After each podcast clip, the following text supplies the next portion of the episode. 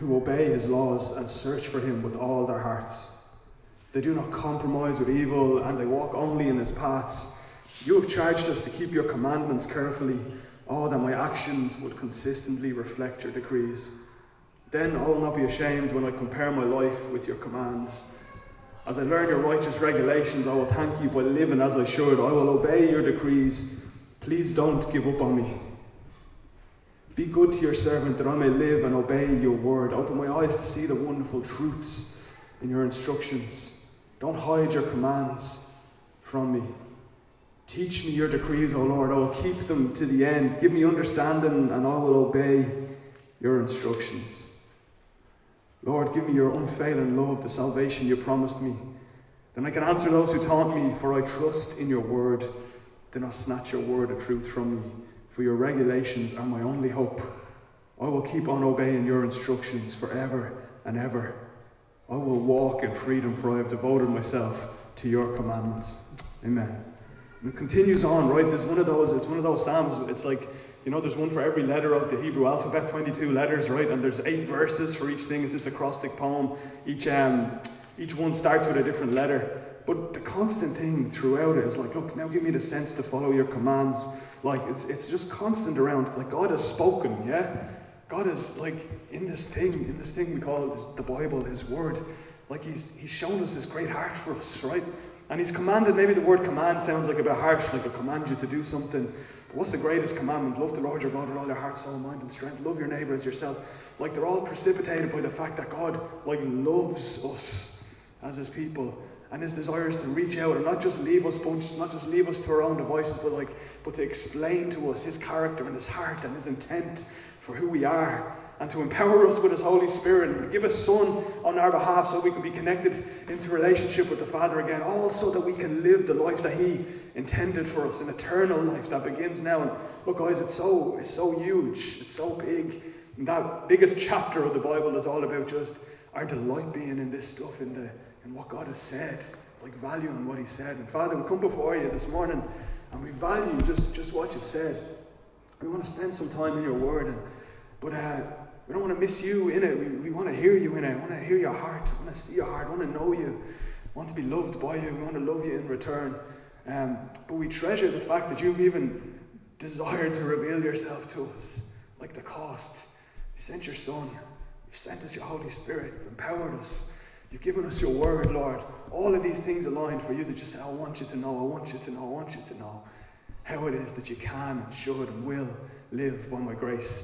Um, so we receive all of it today, Lord God. I ask that in the words I say, in, in everything we look at, Lord God, everything we do, it's all for you. It's all for your glory, Lord. Take it and shape it and do what you want. Um, in Jesus' name.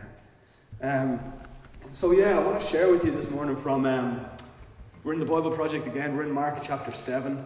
And, um, and that, that, that, that passage, this, this passage we're going to read this morning, we're going to spend most of our time in, in Mark 7, has been one of the most influential passages of Scripture in my life over the past couple of years.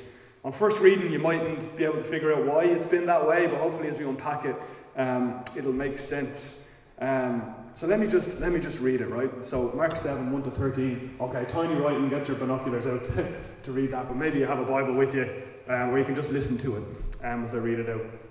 So traditions and commandments. So it says, when the Pharisees gathered to him with some of the scribes who had come from Jerusalem, they saw that some of his disciples, this is Jesus' disciples, ate with hands that were defiled, that is, unwashed. For the Pharisees and all the Jews do not eat unless they wash their hands properly, holding to the tradition of the elders, and when they come from the marketplace, they don't eat unless they wash. And there's many other traditions that they observe, such as the washing of cups and pots and copper vessels and dining couches. And the Pharisees and the scribes asked him, Why do your disciples not walk according to the tradition of the elders, but eat with defiled hands? And he said to them, Well did Isaiah prophesy of you hypocrites, as it is written, This people honour me with their lips, but their heart is far from me. In vain do they worship me teaching as doctrines the commandments of men. You leave the commandment of God and hold to the tradition of men. And he said to them, You have a fine way of rejecting the commandment of God in order to establish your tradition. For Moses said, Honour your father and your mother, and whoever reviles his father or mother must surely die. But you say, If a man tells his father or mother or mother, Whatever you would have gained from me is Corban, that means given to God, then you no longer permit him to do anything for his father and mother, thus making void the word of God by your tradition that you've handed down. And many such things you do.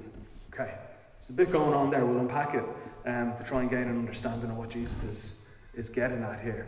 Um, so we have the Pharisees. Me and Penny read the, the Bible each, each morning just over breakfast time. And uh, one of the recurring themes we read in Mark is like that the Pharisees are just constantly at Jesus. Every chapter there's some other place where these religious guys that are around, the guys who have had the kind of like monopoly on what it means to live as a follower of God in that time and in that space, um, of the Jewish God of Yahweh, of this, this God who now they're face to face with but they don't recognize.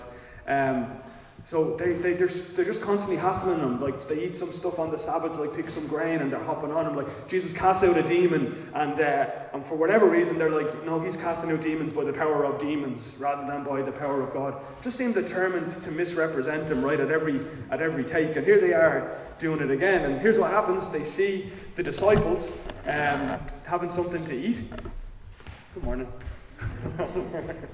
So they see the disciples having, uh, having something to eat, right? But they notice they haven't, they haven't washed their hands, okay? So, and so, but they're like, they don't just jump on it like, man, that's disgusting, you haven't washed your hands. They jump on it like, why don't you, why don't you follow the traditions of the elders? All of us wash our hands before we eat. It's a way that we show that we're holy. It's a way that we, we practice our righteousness, like that we can't eat with unclean hands. And we do, they do all this other sort of stuff, like washing all the vessels they use and washing their dining couches, whatever, whatever a dining couch is, right? But they follow all of this stuff, like to, to, to be able to, to eat. And they see the disciples doing it and they again jump on the bandwagon, jump on this thing of Jesus. Look, your disciples don't even, don't even wash their hands. Um, now, the point the point of what they're saying there isn't just like they're not being hygienic or whatever. What they're saying is we're, we're living we're living holy here, yeah? We're doing we're doing the right stuff here. And these people who you've called to follow you, and these claims you're making about this stuff you're preaching around, but look, the people who follow you aren't even they're not doing this. They're not doing stuff right. They're trying to pull holes in it. It's it's, it's revealing that it's like a, a kind of self righteousness that they have. And so Jesus, he pulls no punches, right? To to the people who would be considered the most holy around, he points back into Scripture to these words that Isaiah wrote that they all would have known but never would have imagined were written about them, right? And he says, Isaiah was talking about you guys when he said this stuff that these people honor me with their lips but their hearts are far from me. He was talking about, about, about you when he said that stuff, that it's in vain that they worship me because they're teaching the doctrines of men as if they were, uh, the doctrines of, yeah, man, as if they were the commandments of God. Um,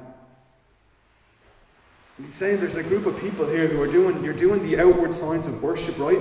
But what really, what really you're doing is you're taking the traditions of men and you're teaching them as, as the commands of God. If Jesus hadn't spoke that out loud and we just had this interaction, we might like rightly kind of side with the Pharisees, right? We might rightly kind of say, well, look, these guys are right. They're treating like the food they receive is holy. They're treating their lives as holy. They're, they're living these kind of outward signs. But Jesus, knowing their hearts, speaks and speaks in a way that would be offensive, yeah? Offensive to us. Like, so, you know, when you read back in the Bible and they were warning about hypocrites and they were warning about that stuff, that, that was written about you guys. That was written about you guys right here and right now. Um, and he expands, he expands over it. He's like, he's like, all of this, this stuff that you're doing is like, it's like putting like an oak veneer on chipboard furniture. It's like the, it's just the, the, the outside is looking right, but he's like, your hearts are far from me. He, he gives the example then that can seem a bit confusing at first, like what's it mean, Corban? He's talking about the father and mother and all that stuff. So we know one of the Ten Commandments, honor your father and mother, right? And Moses expanded on that stuff. And it's one of the things that we, we, we, we agree with. God has connected us. There's an honour that we should show to those who brought us into the world. And, and it's, it's, it's one of God's Ten Commandments, right? But here's what some of the Pharisees have been doing. They'd, um, they'd given, they'd taken their money, right, the money that they had. And this again, right, looks good, right? Looks good on the outside. They'd taken their money and they dedicated it to the temple. They said this money is set aside and it's to be given to, to the temple of God, right? Um, and that's what it means that this money is, is Corban, right? So, but then when their father or mother were in need, they, they didn't have the resource to look after them. or didn't have to look after them, or excused from looking after them, providing for them financially or whatever, by saying, no, that money is, that money is given to God. And it's not like they even gained financially from that because they'd given it away to the temple, right? But what were they gaining? They were gaining like holiness in the sight of people. Yeah, look what I've done. I've given away. I've given away all this, this money. I've dedicated it to, to the temple, to the work of God, to what God is doing. And again, you might say, well, that's good. That's good stuff. If somebody was to take their fortune and give it to the church and say, I want you to use that for the glory of God, like we say, that's, that's awesome, right? But Jesus, He sees the heart. And he's like, by doing that, you're neglecting some of the commands that actually matter, the commandments to, to love one another. He sees that you're getting glory by doing this actually because like amongst the other people who that matters to, you grow in stature and you grow in like in how you look in front of them. Like you're seen as a holy person, but but the cost of you being seen holy in that way is that is that you're neglecting you're neglecting to love people. And so he, he, he, like he just he commands them he, he challenges them on this thing and, and it's become one of the most like i said one of the most influential pieces of scripture over the past while um, in my life and i'll explain to you i'll explain to you how it was back in um, back in 2019 remember before the pandemic nobody knew what coronavirus was right um, and, uh, and we could just do what we wanted. And uh, I, um, I got to travel over to San Francisco, and I spent a bit of time with a group of guys called We Are Church, right?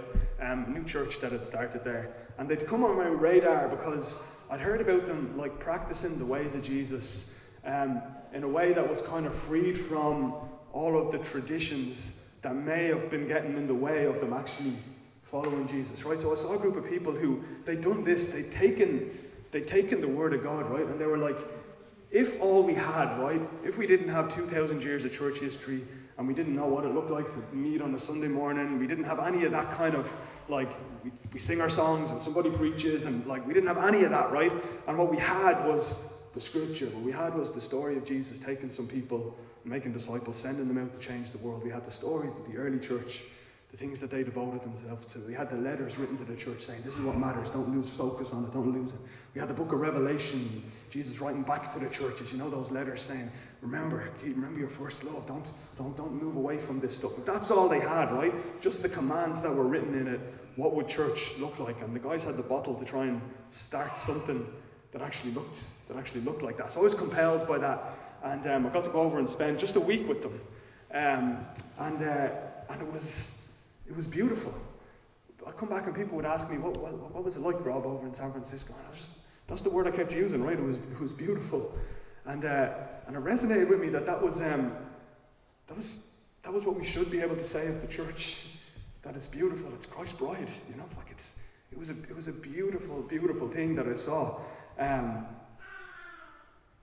and so there was, uh, there was a group of us, like, and so how did this scripture come into, into, into play, right? There was a group of us who were there. So there was me from Ireland, and there were some other guys, mostly from around the States, but various people who, like these We Are Church guys, would come on their radar because they were like compelled by the same sort of thing that we've always been compelled by. Yeah, we read Acts, we read Acts 2, Acts 4, the kind of community like like that could be us. You read the big things it says about us as, and our identity as Christians, and we're like, how do we how do we step into that, right?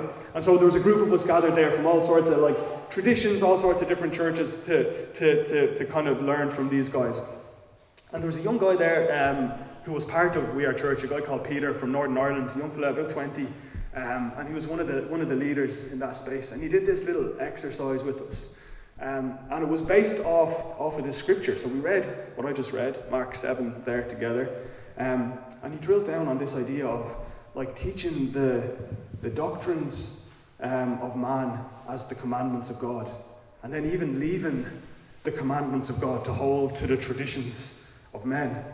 Or even then in verse 9 where he says you find a way of rejecting eventually the, command, the commandments of God in order to establish our traditions. And all he did, right, he got a whiteboard and he drew a line down the middle and he was like, um, put up that next slide, Mal. I don't know if you'll be able to read this, but um, I took notes of what was on the. So this is just like a like a, a scan from my notebook from 2019 when I was there. And he was like, okay, guys, let's just list off, if we can, all of the things that we know God has commanded us to do, right? Just from our knowledge of Scripture. Like let's just like list list them out. And it's not an exhaustive list, right? There's probably a hundred things, right? But these were the things that came out like in the in the brainstorm. So the command, right? The greatest commandment, ask Jesus, what's the greatest commandment? Love, love God. Love the Lord your God with all your heart, soul, mind, and strength. Um, underneath it, love, love each other. So love your neighbour as yourself. The command that Jesus says when he commands like a new commandment I give unto you, yeah, that you love one another. This is how people will know you're my disciples, the way that you love one another. So these things that Jesus, who owns the church, Jesus who started the church, the things that he's actually asked for from the church. So we went on down. Make disciples, Jesus' last words before he sends up into heaven. All authority and power of heaven and earth has been given to me. Therefore, you go and make disciples in the name of the Father, Son, and the Holy Spirit. Next one there, uh, bapti- baptism. Baptizing them in the name of the Father, Son, and Holy Spirit. Teaching them to obey all I've commanded you. These are, these are commands of Jesus. Jesus, it's Jesus' church, yeah? Like, what are the things that he's actually asked for from us? The things he's explicitly commanded. Use your gifts as we get into the New Testament and we say that like the Holy Spirit, we read that the Holy Spirit's been given to each one of us as He's apportioned different gifts for the purpose of the benefit of, building up of the body. He gives the different gifts to different people so that we would build it up. The command is to know, desire, and use those gifts. Um, the thing to appoint elders, where we have like the church being established, to give generously, You see in Corinthians and that sort of stuff to teach the word, that command that goes out to preach and teach and be witnesses of Jesus all around the world, to pray, to be filled with the Holy Spirit. Um, I, can't even read my writing below down to see what that says. Uh, to repent, to confess your sins to one another, teach your kids. Right, we could keep we could keep going on. Yeah, forgive one another, use your spiritual gifts, do not worry. All the things, right? We to sit here and think through, right? And now nobody disagrees with any of those things, right? We're like, that's that's awesome. This is what this is what God wants for us. Um, and all of them, if you look at the list, right?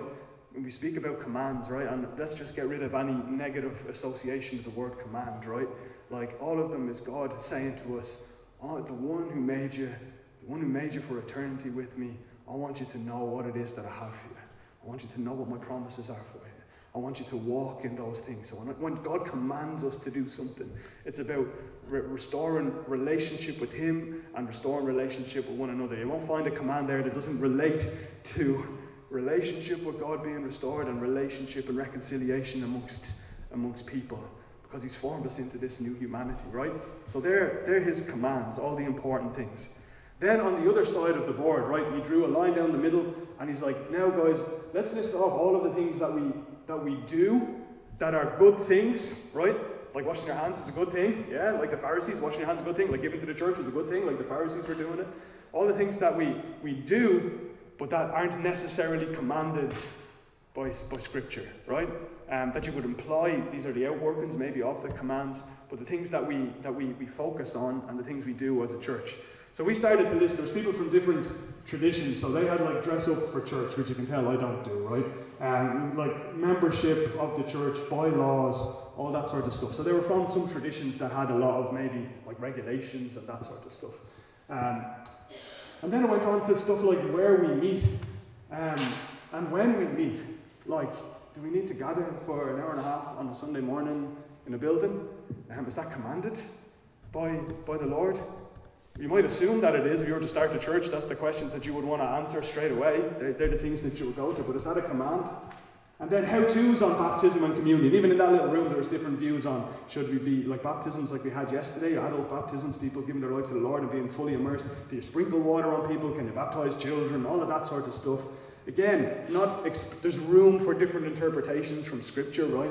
The command is to be baptized, but the form is open there. The form of communion. Professional clergy, right? Even the idea of there being full-time paid pastor per church, like it's the norm. It's what we, we've come to accept, but it's not a commandment.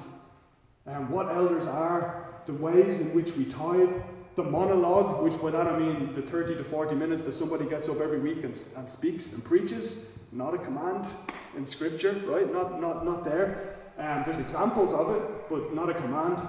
Um, the sinner's prayer, even the way that we lead people to Jesus, not a command. Don't find it in Scripture. We find a command to make disciples. We find a command to evangelize, tell people about the Lord, to live our lives before them, to overlap them, but not necessarily there. Then all of the programs, right? So all of the kids ministry, men's ministry, women's ministry, prison ministry, outreach ministry, anything with ministry at the end of it, not commanded in Scripture, not necessarily bad things, in fact, not bad things, good things. Bible reading plans, age based ministries, all of that stuff, right? Discipleship programs, alpha courses, freedom equip courses, anything that we, we run, right? Now, and the penny, the penny dropped for me when I looked at the list, right? Because all of those things that are on the right hand side, right? All, all good things, right? Nobody is saying that they're bad things. Nobody is saying we've been doing something wrong by doing all of those. God's grace is, is active. There's some of the means by which God has transformed each of our lives. We can point to those things up there. Sermons that we've heard that have transfer, transformed our lives. Moments we've baptized or done things like structures in church that have, that have like equipped us and caused us to grow and become more like Jesus. But the point is, is this that it's completely possible, right? And, and even verging on probable, the longer that you go, that you can do all of the things on the right without reference to, to all of the things on the left. You with me? That we can do all of the tradition stuff and it passes for relationship with God. And we can even end up doing it in place of all the things on the left. That's, that's the essence of religion. That's the problem Jesus had with the Pharisees. For me, I was like, Rob, it's entirely possible for you to attend the meetings and train the leaders and run the programs and preach and go through all the motions of church, but to miss out on Jesus and the things he actually wants to do in and through, through my life. That's the real warning of this, and many other scriptures. Yeah, not just this scripture alone, but it's most of Jesus' interaction with the Pharisees it's most of the content of the letters of the New Testament. Like I said, those, those letters that Jesus writes back in the church in, in Revelation. Um, loads of spaces where, where, where, where Jesus just reminds us. You know, Jesus himself at one point says, You know, there's many who'll stand before me the day of judgment. Lord, did we do this in your name? Did we do that? Did we do this? And his response would be, Away from me, I didn't, I didn't know you. I didn't know you. I didn't I do all the things on the right there? dress up and church member and I preached and I taught and I did, I did all of that stuff. But did I love the Lord of God with all my heart, all my soul, all my mind, all my strength? Did I love my neighbour as myself? Was I shaped daily by pressing into the presence of the Lord? Was I filled with the Holy Spirit? Were those things that actually mattered there, or did I substitute them for things that looked like the right way? And it's a scary thing to think of that. And I thought back on, on leadership meetings at the time when we went back, right?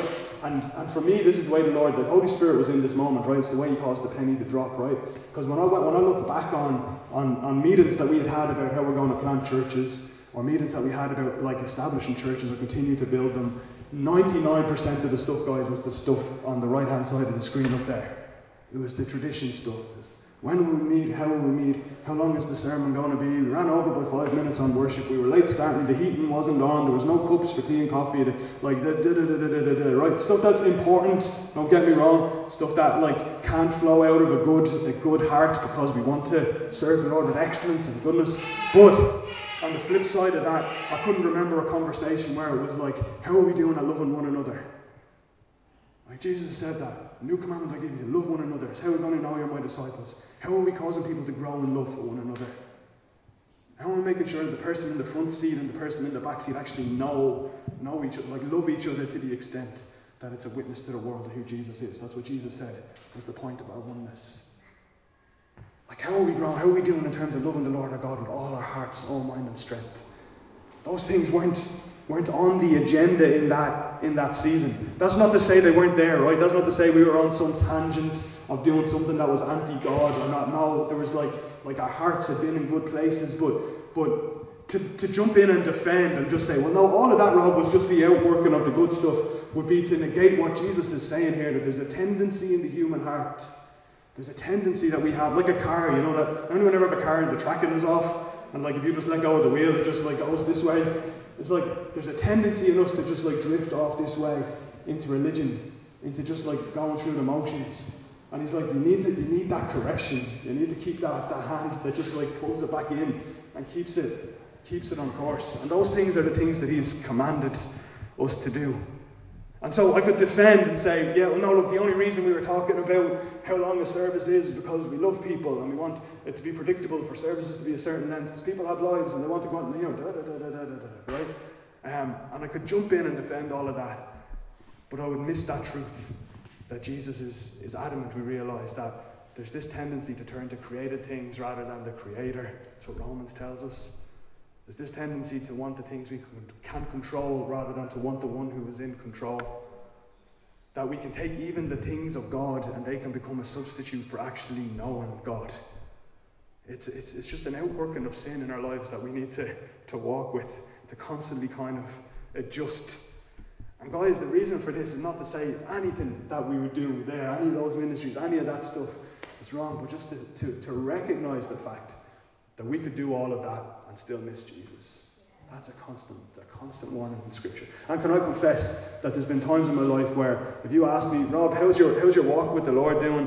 I would list off all of the things that I'm doing for church, right? But there were seasons, whole seasons where if you ask me that, I'm like, oh man, it's going great. So we have like X amount of people in this discipleship stuff. And we're doing this in church. This is what we're preaching. And this is blah, blah, blah, right? So you're asking me really, but if you were to ask, like, Rob, what's God doing in your heart right now? I'd probably draw a blank, right? Like it's just associated with the stuff, the things, you know? Where God is really, really after our hearts. That's the thing. That's the, that's the message. Like, it's not for us to hear some condemnation of the Lord saying, Your hearts are far from me. It's for us, it's for us to hear the voice of God saying, Man, is your heart far from me? Because it doesn't have to be. I've done everything, everything, so that your heart can be connected to me, everything, so that you can know me, you can live life of peace, satisfaction, and purpose, and meaning. Like, but is your, is your heart far? And has even the things of God become a way that you can, you can end up far from Him? Because, guys, we can have all the stuff. The Bible's repetitive, yeah? If I speak in the tongues of men and angels, if I have all wisdom, if I give all I have to the poor, don't have love, what am I doing? Just making noise. I remember the guys who were here from Nashville last week, I remember going to, to visit their church. Um, and man, they have they have everything you could imagine, right? Nashville's like a weird, it's like Bible Belt stuff, right? So every corner. So there's a Methodist church here, right? There's a Presbyterian church on the corner there, right? So imagine that, right? But then expand this church size by like 50 times, right? Make it into a campus, and then there's another one on the next corner. And you see the facilities that they had. They had like this whole like two floors of stuff for for youth, or uh, for kids like set up with like soft play areas and all the stuff you could imagine, right? Big auditoriums for the adults. They had a whole separate building in this church in Nashville for like for youth, like just a whole a whole separate building, like its own thing, just for, for youth. And um, but when I talked to Mike, um, who was the who was the leader of the team right then, he was like their director's of mission. He's like, Rob, in our context, we're not trying to convince people to become Christians. We're trying to convince the people who think they're Christians that they're not, so that they become Christians. That there's there's a space that you can exist in where you're doing all the stuff the great youth ministry, the kids ministry, the preaching. We're going along, I'm giving my money to the church, all of this stuff. But hearts can be far from the Lord. And that substitutes. Somehow we're willing, there's a willingness at times, right? And I hope there's not a willingness in us, right? But there can be a willingness to just like accept that that's what it that's what it looks like. Whereas God wants your heart. Like He wants your heart. And He wants your heart because He loves you. Doesn't want your heart because he's demanding. Doesn't want your heart because he's like that's the greatest cost or something like. Wants your heart because because he loves you. He wants to lavish his love upon you. He wants you to be transformed from one degree of glory to another as you behold behold him. He wants there to be nothing broken between you. He doesn't want anything in between you, whether it's sin or whether it's religion. Yeah, he just wants he just wants your heart.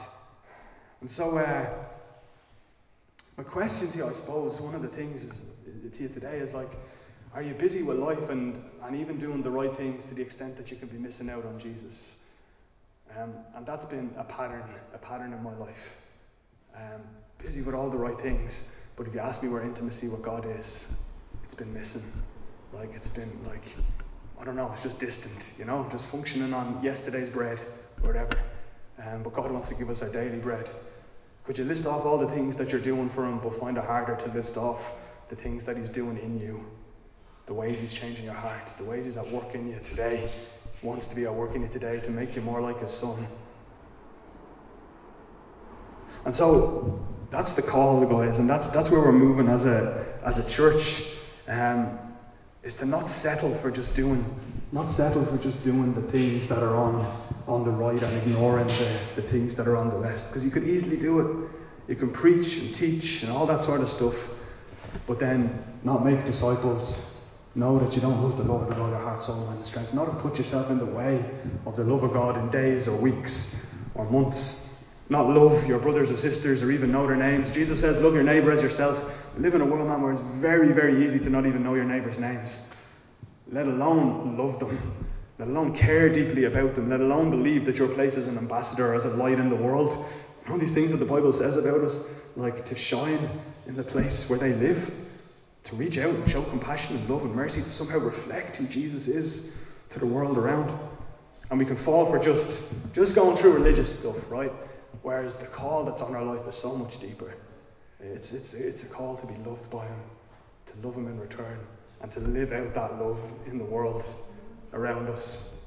Or you might, you might look at the list on the, the left and think, man, well, I can't do that stuff. I don't, like, who am I, who am I going to baptize? I can't make disciples. I don't, and, but, but my belief is, right, my belief is that God has called each and every one of, those, of, of us to those things. And why is it my belief? Because, because Scripture says that that's the case, yeah? It's not just wishful thinking or hope, hopeful thinking. It's something that the Bible has said is true. We have to be willing at some point to say, well, like, who gets to fine and rights on what I can or can't do? And you might think, well, that stuff is, is beyond me, but the very point of it is that it's beyond you, yeah? The point of it is that you need the Holy Spirit living in you for that to be the case. The point of it is that you can't do this stuff without me. You can do all of the stuff on the right without the Lord. Believe me, right? We do it, we can do it. All other religions do it. Yeah? People who don't believe in Jesus at all but do all of the stuff that's kind of there on, on the right, but worshipping other gods, they do that stuff. You can't do the things that are on the left without the work of the Lord in your life, without being filled with the Holy Spirit, without it originating and starting in God. And that's the point of it. Do you see that all these commands are an invitation into relationship? He's saying, This stuff seems beyond you. Great that it's beyond you because I'm going to live in you. I'm going to walk with you. I'm going to be with you to the end of the age. I'm going to fill you with my Holy Spirit. I'm going to give you supernatural gifts to be able to do this stuff. I'm going to give you boldness to be my witnesses in Jerusalem, Judea, in Samaria, to the ends of the earth. I'm going to fill you with my Holy Spirit and give you spiritual like, like gifts and abilities. I'm, like, I'm going to walk with you. Go make disciples of all nations. Why? Because I'm with you to the end of the age. Like, and it takes us believing that to step into those things. If you find that you can live the Christian life without, without intimacy with Jesus, then, then it's not the Christian life. That's the warning to us. By definition, we're the people who, who, who just know we have to live in relationship with Jesus. And so those, those words, those words stayed with me right over the past couple of years. And they've, they've influenced how, how I've tried to walk with the Lord, um, how as we formed teams in church, um, as we formed eldership, as we've like gone back to, to, to the Lord, um, it's formed and has been forming who we are as a group of people. Um, myself and myself and Noel, about um, about a year, just, just when I came back from that 2019, we got together, and you guys know some of that story, but we got we got together, and initially we got together to try and do some work and figure out where are we going as a church. First morning we got together six o'clock in Noel's house. We uh, we did this kind of exercise, traditions and commands. We just felt tangibly the presence of the Lord there, and it led us into a whole kind of year of praying up until the pandemic kind of stopped us being in each other's home. Um, a year of praying every morning at 6 a.m. Um, my house, his house, back and forth, where we just like led this stuff before the Lord, and we're like, Lord, if you don't want us to change anything, if everything we're doing is great and is right, then let us know that, and we just like throw ourselves, heart, soul, mind, and strength into it. That's what we're doing. But also, if there's anything that we're doing if there's any traditions, any mode, any way that we're existing right now that gets in the way of what you would actually commanded us to do, what you actually want us to do, then we're willing to lay down all of that. Whatever it is, how precious it might seem to us, however sacred it might seem to us, it's ministries, it's positions in church, it's whatever, that it's, it's yours. And he led us on a journey of, of doing that over the course of a year or so. Then the pandemic hit, and a lot of our tradition stuff just disappeared because we couldn't, we couldn't gather. But in the midst of that, God was, God was working in us. Um, and he was working through us, and a group of people gathered, like a core of people gathered throughout that year on Zoom and continue to meet kind of two, three years into this, who we went back to Scripture and we were like, Lord, from scratch, again, if we did the same thing, if this is all we had, this is all we had is your word telling us what you, what you desire for us. How would we gather?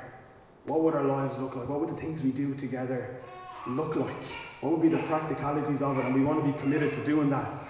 And so we worked, we worked that out, and over time we wrote it down and we, we expressed it, and many of you will be familiar with it, and we, we, we preached through it then to try and get it like to figure out that the rest of the church. Here's what it here's what it looks like. Those loaves that you see behind you here are a reflection of what we believe Jesus has commanded of the church. They're like the heart of it. It all starts with love. Starts with the fact that we're loved by God. This gospel value of we didn't love God first. He first loved us. It's, he's the origin. He's the starter of everything that happens and flows into the others. I'm not going to preach through them, but you know them. They're the commands, right? We love the Lord our God with all our heart, soul, minds, and strength. We will love our neighbours as ourselves. We will love one another, and we will love being a part of what God is doing in the world. Like rooted in our hearts. These weren't just like the it wasn't just like we needed a mission statement or something.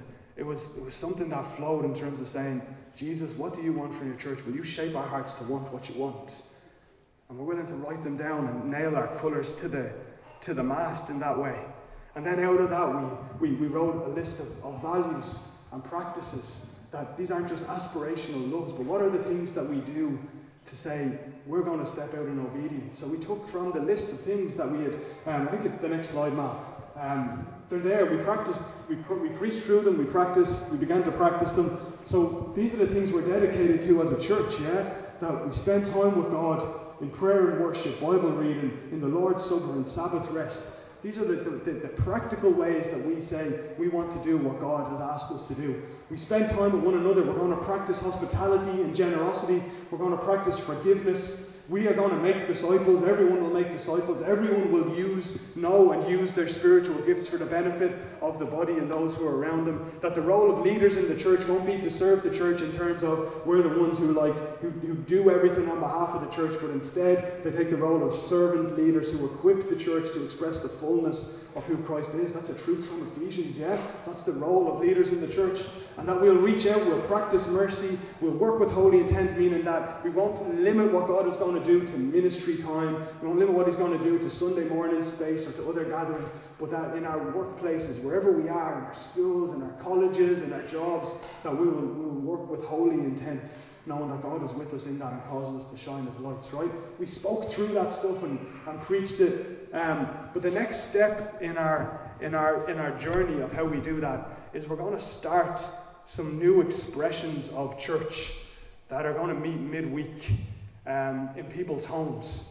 Um, all around Dublin, Wicklow, Kildare. Um, and they're going to be built around these loves and practices.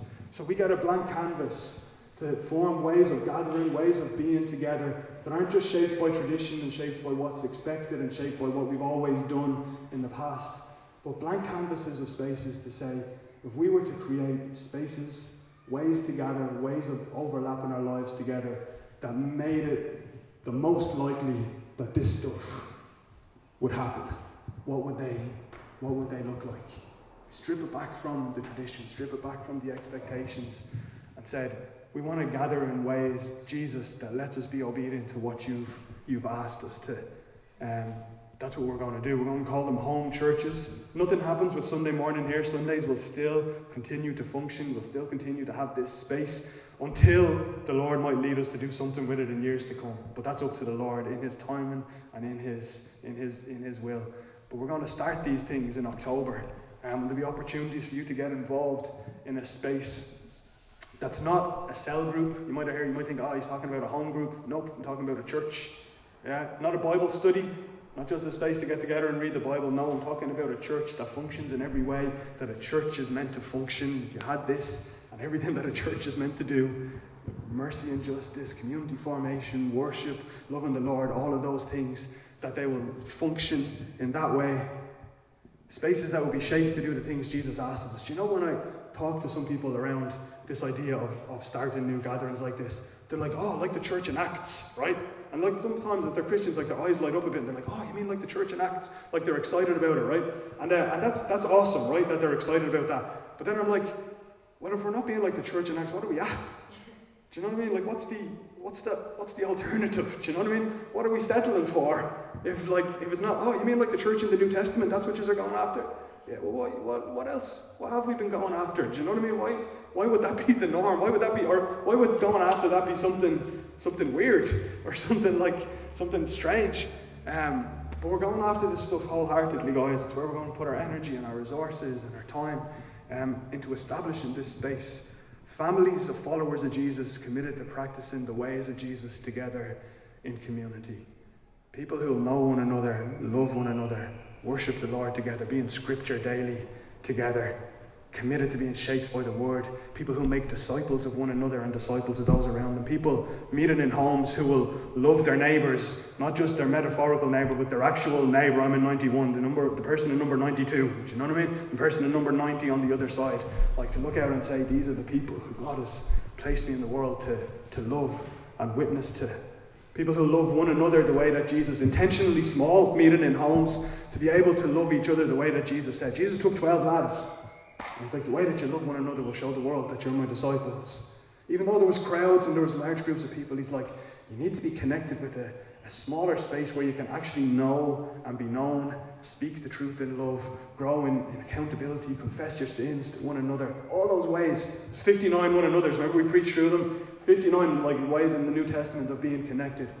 want to have intentionally small spaces so that the overlap in the lives that's described in the New Testament is, is possible. You know, there's a group of people who have your back. And those people who like it's not just whether you come along on a Sunday morning, but your lives have been overlapped. Churches on mission to the people in the roads and the estates and the places where they live. Like, and all of this, the reason for it is that Jesus' heart is so great for us that when he's when he's commanded us to do something, guys, it's too important to leave on the back burner. I don't know about you, but but often my life has looked at look like looking at the scope of this stuff.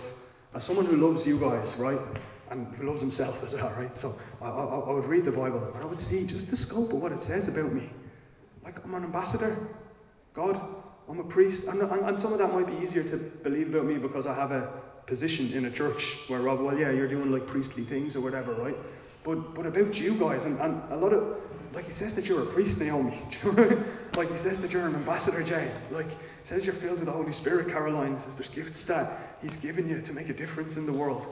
And that's, that's huge, but sometimes there's like just this disconnect. Yeah, Rob, it's good to say that, but what's that, what's that even look like? Do you know what I mean? I leave here, and what's, what's it even, how do, I, how do I do that? And the point of these, these gatherings that we're forming, or this new way of being together as a church, this new expression, to go alongside what we're already doing and what God has been at work in amongst us on Sundays, um, is to say we want to we want to kind of like put some feet, we want to take some steps out of the boat and see what does it, what, how can we actually do this? Be shaped intentionally for that to happen. Um, and so if you're hungry for that, I'd invite you to come on that journey with us. To hear, I believe that Jesus is calling us to follow him. I believe that even as Christians, right, who've maybe walked with the Lord 20, 30 years, that there's still deeper stuff for us, right? Not out of a place of condemnation, out of a place, you've been doing it all wrong, now you need to know to this new kind of gathering. Not in the slightest, right? But out of this moving from one degree of glory to another degree of like, here's what I've done in your life so far, and it's awesome, and I celebrate it. But here's the deeper things of God. Here's the way to move, the way to move forward and to accept that call to, to follow Him. Because there's a deeper level to all of us. He walks on the seaside, he calls the lads who are out fishing, Come follow me. I'll make you fishers of men. There's something in them that's like, yeah, he's just he's worth following. And he still is. My heart's prayer is that you would feel that same compelling thing. Not to get on board with a project of church, because what's that? But to, but to be followers of Jesus at deeper levels. There's more for you than even you've tasted today, because there's always more to God. And so that's the gatherings that we stand. We'll let you, we'll let you know more about them in the coming weeks. Um, that will be shaped at least to try and facilitate from scratch these, these ways that we want to be together. But it's not just about the gatherings, like I said already, it's about the heart, right? Because you can also go to those new gatherings and we can go there with hard hearts and just make a whole load of a whole load of new traditions. Do you know what I mean? A whole load of new ways. Um, and my encouragement to you today is just if you're going to shape your life around anything, shape it around these things that God has said of you. Be immersed in it. Like, dare to believe when He calls you those things. He says you're a son, a daughter of God. When He says you have destiny, He said there was plans He made you for. Dare to believe those things. Don't let, don't let it just move past what we do here on a Sunday morning. Like, dare to believe it on a Monday. Like, walk as an ambassador of God. Walk as, as an expression of the love of God. Walk in that stuff. If anything's going to dictate to you what you do and how you live your life, how you live your day, your week, your month, your, your entire life, let it be the truth of who God says that you are. I want to read out just maybe maybe one of those psalms again, just by way of, of prayer. Um, for just to even align our hearts with what God wants. Um, and this morning to just allow Him to do, give it a little bit of space for you just to reflect and to ask you, like, what, what is God doing in your heart? Where is He, where is He working? Because that's what He's, that's what He's after. And even to give you the opportunity, like I have had to do many times, and possibly have to do weekly, daily, is to repent of just my own, my own, my own self-effort, and instead just throw myself at the mercy of the one who loves me and has won my heart and will accomplish in my life what I can't accomplish by myself. Let me read this psalm and then I'll pray again. Joyful are the people of integrity who follow the instructions of the Lord. Joyful are those who obey his laws and search for him with all their hearts. They do not compromise with evil and they walk only in his paths. You have charged us to keep your commandments carefully. Oh, that my actions would consistently reflect your decrees.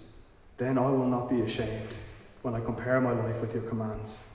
As I learn your righteous regulations, I will thank you by living as I should. I will obey your decrees. Please don't give up on me. Lord, we take those words of the psalmist, Lord, and pray that they would reflect our hearts, Lord. That we wouldn't be ashamed, that we would walk in your grace and truth, that we would be shaped by you every day, Lord. That we wouldn't have low expectations or religious expectations or whatever on our lives, but that we would walk in the truth of who you've said we are, Lord God. I pray that you would encourage our hearts to the more that you're calling us to, because there's always more of you, Lord. I pray you would take us into deeper um, relationship with you, Jesus. That we could walk in a way, Lord God, that we won't be ashamed when we, we line up our lives with your commandments. Lord, I believe that you've empowered us with your Holy Spirit and everything that's needed, Lord God, for us to walk in holiness, for us to walk in righteousness, for us to walk in grace, for us to live our lives as demonstrations of your grace at work and your empowering of your Holy Spirit. So I pray over each of us gathered and those who are missing, even, Lord God. I pray this morning um, and in the days to come, Lord, that, uh, that we would be empowered in that way, that you would draw us in whatever way it takes to be drawn into relationship with you for your glory and for our good. We trust our lives to you.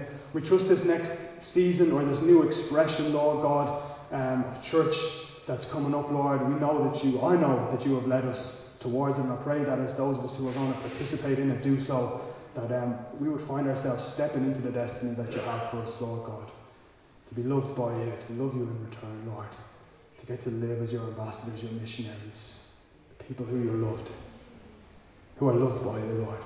We bless you, Lord God, and thank you. I pray, Father, that um, there would be no, even as we spoke around this stuff, and it can seem like even a harsh word, like the way you are harsh with the Pharisees, Lord. All you speak is in truth, and all you speak is in love, Lord God. So I pray that even where there's conviction in our spirits, that that wouldn't come with condemnation, because there's no condemnation for those who are in Christ Jesus. Instead, it would come, Lord God, with the desire to want to have our lives and hearts aligned and alive to what it is that, that you have for us. Everything that you do, Lord God, you do in love. So I pray that in love you would take and shape your church that is liberty, Lord God, um, and use it for your glory, that we could be the church that you intended, the church that you want. In Jesus' name. Amen.